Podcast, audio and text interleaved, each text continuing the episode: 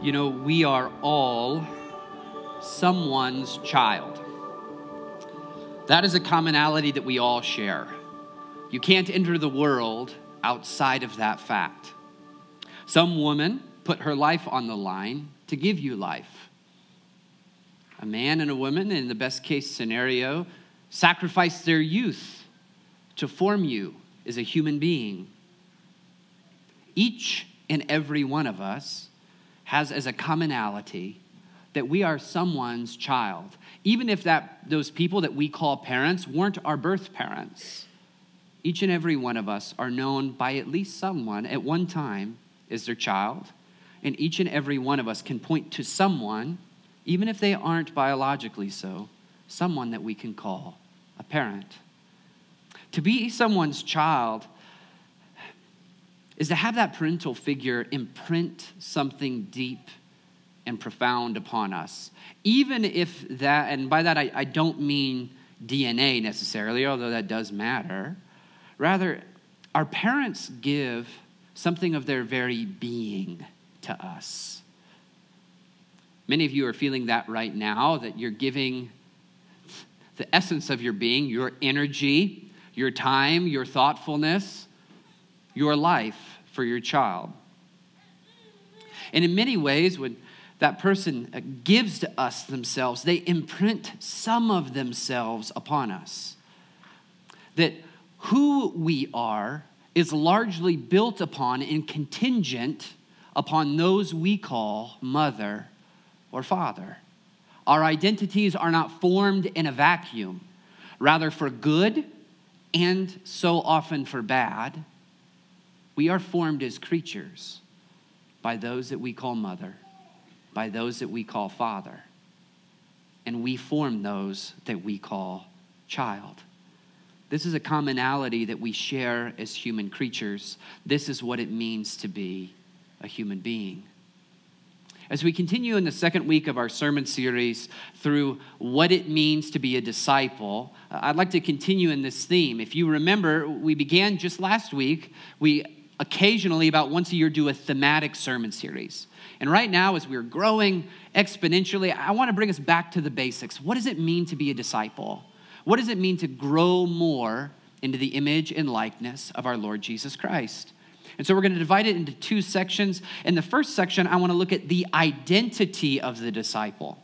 And how we've talked about that thus far is the identity of the beloved. Fundamentally, to be a disciple is to be one that is called beloved by our Lord by our Father in heaven. And I gave a brief definition last week that's going to guide our sermon series. To have our identity as the beloved is to know that we are a chosen child of God, blessed, broken, resurrected, and fed. To have our identity grounded as the beloved of God is to know that we are a chosen child of God, blessed, broken, resurrected, and fed. And last week we looked at that very first word, chosen. And we looked at the doctrine of election as this great doctrine of God's grace, that outside of His grace to choose to bring us into life, just as a child cannot choose to be born, we cannot choose to be born again. It is purely the grace of our God who takes us out of death and brings us into life the life of discipleship begins, is sustained by, and culminates in the grace of God. And this week, I want to look at the next couple of words child of God. What does it mean to have our identity as the beloved rooted in the reality that we are God's child? What does that mean? What difference does that make? How does that change us fundamentally? So I want to just look at two things today. First, I want to look at the doctrine of new birth. That each and every one of us, when we engage in saving faith in Jesus Christ, are born again. What does it mean to be born again and what difference does it make? And then, second, I want to look at the change in relationship that we have with God. Many of you know my, my favorite theologian, the guy I'm writing my doctorate on, is this guy named John Calvin. A lot of people don't like him because they don't read him, uh, but that's why they don't like him. But, you know, Calvin, he, he said, the very heart of the gospel is the reality that in Christ Jesus, you no longer see God as judge, but you see him as loving Father. And I want to look at how that dynamic between us as child and God as Father changes to see God is fundamentally our place of comfort. As children, we are all seeking comfort. As adults, which are just grown children, we are all seeking comfort. And the fundamental place that we find the comfort that we are all longing for is in the presence of our beloved Father. So if you would, turn with me to John 3 verses 1 through 9. Now there was a man of the Pharisees named Nicodemus, a ruler of the Jews. This man came to Jesus by night and said to him, Rabbi, we know that you are a teacher come from God, for no one can do these signs that you do unless God is with him. Jesus answered, Truly, truly, I say to you, unless one is born again, he cannot enter the kingdom of God. Nicodemus said to him, How can a man be born when he's old? Can he enter a second time into his mother's womb and be born? Jesus answered, Truly, truly, I say to you, unless one is born of water and the Spirit, he cannot enter the kingdom of God. That which is born of the flesh is flesh, and that which is born of the Spirit is spirit. Do not marvel that I said to you, You must be born again. The wind blows where it wishes, and you hear its sound, but you do not know where it comes from or where it goes. So it is with everyone who is born of the Spirit. You know, I don't hear that many people talking these days about being born again quite as much as I did when I was younger. Have you ever noticed that? Our evangelical luminaries, who most of their light is dimming, to be frank, but many of them, they don't talk about being born again anymore. It used to be when you would talk about your politician, you would say, well, he's a good church going guy or gal, but I'm not sure they're born again, right? When we would talk about our testimony, when I was a young person, we would talk about the moment we were born again. When I did homeless ministry, as some of you know, when Laura and I first moved to Colorado for years, where I learned how to preach, where I learned how to disciple, where I learned all the things that were teaching Andrew and Kyle and Carrie and all these others, it was with the homeless of Englewood. And the notion of being born again was a palpable reality because so many of our flock and my brothers and sisters and my friends they were caught in the web of sin and they knew firsthand that they needed to restart. They knew firsthand that they needed a hard break with the past. Our worship leader used to be everybody's drug dealer right? Um, you know a bunch of our one of our there were prostitutes dealers uh, crooks of all different kinds right? And what they knew fundamentally was I need a break with what was behind me, and I need to move ahead with what is to come. And the only way for that to happen is a supernatural intervention by God. For me to become someone completely different, for me to be born again and made new. You know, this idea of being born again that Jesus so beautifully preaches to Nicodemus, it's rooted in, in this broader doctrine called regeneration. Regeneration, to regenerate, to give life again. And this idea that we can be regenerated by the Holy Spirit so that our wills are changed, our minds are changed, our actions are changed. We can cling to the gospel of Jesus Christ and have that be the fundamental reality of our lives. That can only happen when God miraculously gives us a new life. Probably the most beautiful passage that expresses this reality is 2 Corinthians 5 16 through 17. From now on, therefore, we regard no one according to the flesh. We used to preach this one a lot for those that really had a past, and I think you all need to hear it just as much. From now on, we therefore regard no one according to the flesh. Even though we once regarded Christ according to the flesh, we regard him thus no longer. Therefore, if anyone is in Christ, they are a new creation. The old has passed away. Behold, the new has come. What does that say? Our identities are not grounded in who we once were. Our identities are not grounded in being children of wrath. Our identities are not fundamentally characterized by our sinfulness, but in God's grace to bring about a new creation within us. And that message is for each and every one of us. But it's interesting. Jesus actually takes this doctrine of new creation a step further. Because you can be a part of the new creation and still keep God at arm's length, right? I want to be part of the new creation. Give me a seat in the back, right? Although those were the primos, I grew up Presbyterian. That's the seats where the real people sat, you know, the back row, never the front row. But, you know, the whole idea of I, I can be part of this new creation, but I'll be a spider in a corner. I'll catch some flies here and there, but just, just you know, you do your thing over there, God, and I'll be over here. But that's not, that's not permitted. Rather, what we saw in our gospel reading today is that to be a part of the new creation is to be born again into the very family of God. God takes those who are far away and brings them as near as they can possibly get, so they are called his children. When you are born again, you are born again into the royal family of the kingdom of God. In John 1, we see this in 12 and 13. But to all who did receive him, who believed in his name, he gave the right to become children of God, who were born not of blood, nor of the will of the flesh, nor of the will of man, but of God. We're talking about having our identity grounded as the beloved. And that is fundamentally revealed through this image of being born again into the very family of God. So that God is no longer judge, he's no longer distant, but he's Abba Father. You know, I've talked with you all about this before, and I'm going to keep talking about it with you until you start believing it. Is that, you know, most of our identities are formed by the bonds that we form with others, right? We are inherently relational creatures. It's what it means to be a contingent being. It's what it means to be a person like you and, and myself. And we could go on and on about all the philosophers, and we could sound smart talking about that, but we won't, right? Think about it like this, and I've shared this with you. A baby, a newborn baby, looks into their mother's eyes for eight hours a day.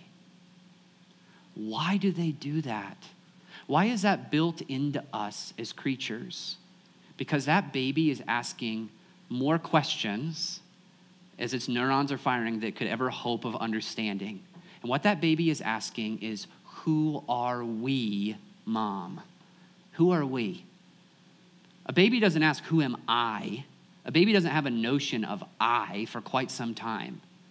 A baby in its early childhood development is going to ask, Who are we? Which means the identity of the mother is going to regulate the emotions, the joys, the sorrows, the feelings of shame or guilt or pleasure and delight in their child. And for the rest of our lives, that's what we're going to do. We look to those that we are near to to say, Who am I? What is my identity here? And the greatest wounds that we feel are when those who we are the most intimately bonded with whether that's a parent or a sibling or a spouse, when those relationships are broken. And the hope of the gospel is for God to say, I will never break that relationship with you. I'm never going to turn my face away from you. I'm never going to give up on you. I'm never going to say this is the straw that broke the camel's back. My face won't turn away. I've thought about it before, but have you ever noticed, you know, in, when, a, when a prisoner is executed, often there are people that are permitted to watch. And there are those that have had a crime perpetrated against their families, but there's also very often the parent of the perpetrator. And what is the heart of the parent? Even to the last moment to say, give him another shot. It's not too late. And that is God's posture always to you in Christ Jesus. That it is never too late, that his gaze will never turn away. You know, it was interesting, providentially, we had our national church planting conference this past week here in Denver. And uh, we had this guy, Kurt Thompson, come and speak. Has anyone heard of Kurt Thompson? Kurt Thompson, right? Yeah, Kurt Thompson. He's kind of like Jim Wilder. They're talking about, you know, basically uh, bonding, um, attachment theory, and how it actually really beautifully maps onto Christian theology, particularly Trinitarian theology, which you know, that's kind of captured my imagination for, for quite some time because it's, it just makes so much sense. Um, but he had a group of priests, and, you know, the, the church planters are the ones that are kind of the, the bros, so let's go get it kind of guys. And uh, clearly, I'm, a, I'm such a bro. Um, but uh, he had everybody do something. It was just, it was really profound. He, said, I, I, you know, a baby walk comes into the world n- with this posture, and no one taught them this posture, right? No one taught a baby to say, lift your arms up and say, Dad, Mom, pick me up. They just do it. They know that that's what they do as children, right? And then he, he challenged us to think what is the essence of the new heavens and the new earth? It's what the theologians call the beatific vision. Do you know what the beatific vision is? The beautiful vision where we get to behold the face of God in Jesus Christ. And one of the reasons why we hold our hands up in worship is the same reason why a child holds their hands up to their mom or their dad, because they're looking at the recognition that this is the place where my identity is grounded. This is the relational connection that makes me me. And the hope of everlasting life is you get to have that bond with the Father unveiled forever. When I was in seminary, I heard a lot of dumb things, but the dumbest thing I ever heard in seminary was sorry, Doug, not from Doug, not from Doug.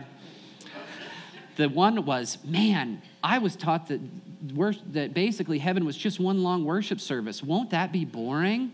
No, it won't be boring because the glory of God never gets boring.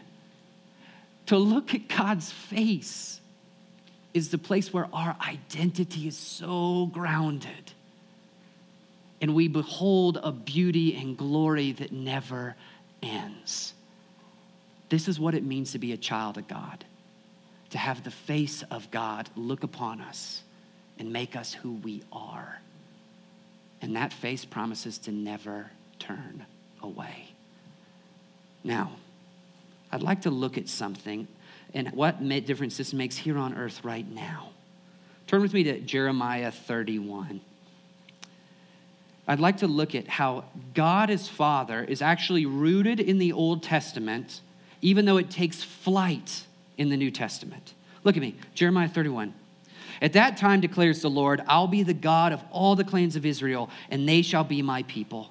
Thus says the Lord the people who survived the sword found grace in the wilderness when Israel sought for rest. The Lord appeared to him from far away. I have loved you with an everlasting love. Therefore, I have continued my faithfulness to you. Again, I will build you, and you shall be built, O virgin Israel. Again, you shall adorn yourself with tambourines and shall go forth in the dance of the merrymakers. Again, you shall plant vineyards on the mountains of Samaria. The planters shall plant and shall enjoy the fruit, for there shall be a day when watchmen will call in the hill country of Ephraim, Arise and let us go to Zion, to the Lord our God. For thus says the Lord God Sing aloud with gladness for Jacob, and raise the shouts for the chief of the nations. Proclaim, give thanks, or praise, and say, O Lord, save your people, the remnant of Israel. Behold, I will bring them from the north country and gather them from the farthest parts of the earth.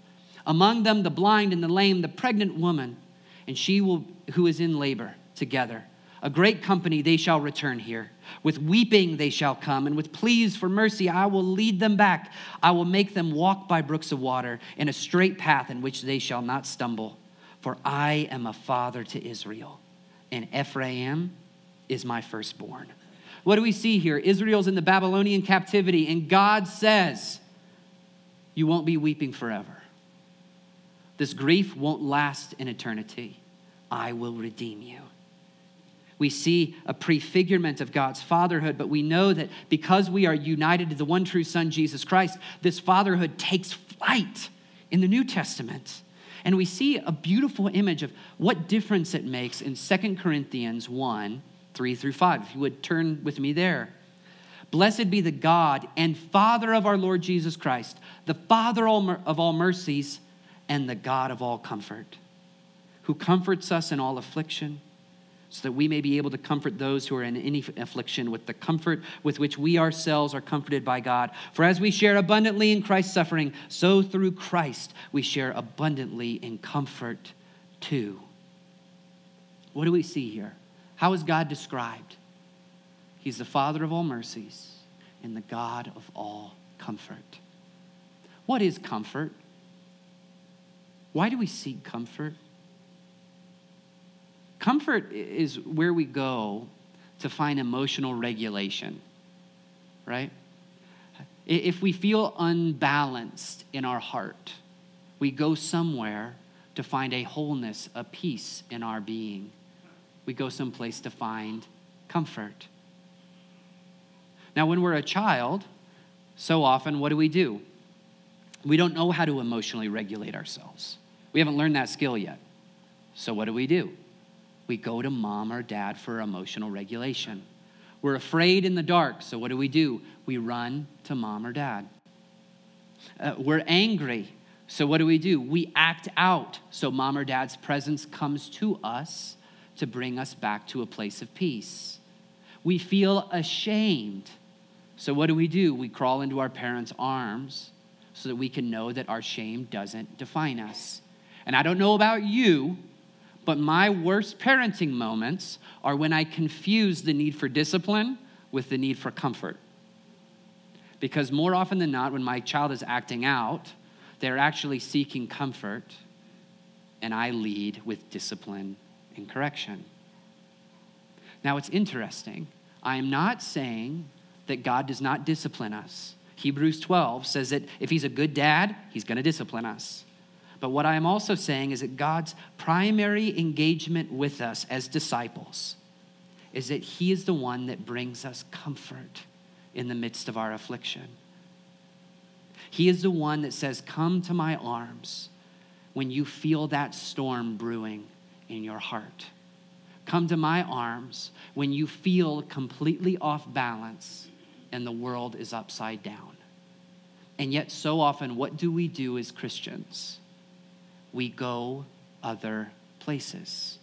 We go to people or to things or to actions to find comfort in some semblance of wholeness. If we feel that uh, our, our life is spiraling out of control, we're stressed and afraid, so often what do we do? We go to drink or other things that intoxicate us to try to feel like we can get it back under control. And what is that? That's just a comfort, and it always lets you down. Or when we feel less than someone else, which is one of the worst feelings a human being can have, what do we do? We drive further in our career so that we can buy more things so that you have to admire me. I was, we were in Old Littleton on a date on Friday night. I thought, these people are way too old to be driving slow down Old Littleton Boulevard still wanting you to look at them. Like, golly, like this is the definition of immaturity here. Um, or, or this one's another one. We feel wronged or judged, and so we turn it around and we play judge, which maybe I just did right then, judging other people, so that we feel better about ourselves. And that provides some um, form of comfort. We feel rejected, so we go to lust so that at least in our imaginations we can feel wanted. Whatever it might be, at the root of sin is the longing in the human heart for comfort. I'd actually like to give you a permission, a dangerous permission here for a minute. I don't want you to hear, you need to not take sin seriously. I'm saying precisely the opposite. You need to take it so seriously that you need to look at it for what it actually is. So often, sin in our life are things, places, and actions where we are seeking comfort. And what true repentance is, is unmasking that thing or that person or that action and recognizing that can't bring you the comfort that you are actually looking for. And to go to your Father in heaven for that comfort that you so desperately want. And so I want you to ask a question this week. I'd like you to invite the Holy Spirit to ask a question, a hard question. What am I seeking that's leading me to sin? What in me is so hurt or so ashamed that I am seeking comfort in this habitual sin that has me? And how can I plead with the Lord that He would turn my gaze from finding comfort in this thing or this person or this action and to find my true identity, my true comfort, my true sense of wholeness and stability in Him. This doesn't give you license to sin. This isn't, you know, some millennial saying, let's just take sin less seriously. No, it's saying take it so seriously that you ask the far harder question of what's going on eight layers deep in your heart that is driving you to find comfort in that which you know can't actually comfort you. And then to do the much harder work of repentance, of turning your gaze away from sin and towards your Father in heaven. What does it mean to be a disciple? It means to be the beloved child of God. Let's pray.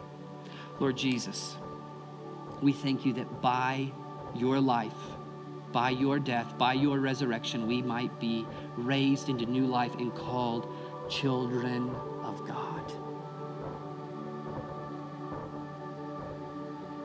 Spirit, would you reveal to us those parts of our lives where we are carrying shame or guilt or fear that is driving us to sin?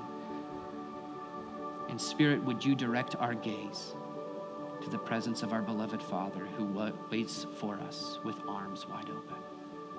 To the glory of your name, Father, Son, and Holy Spirit. Amen.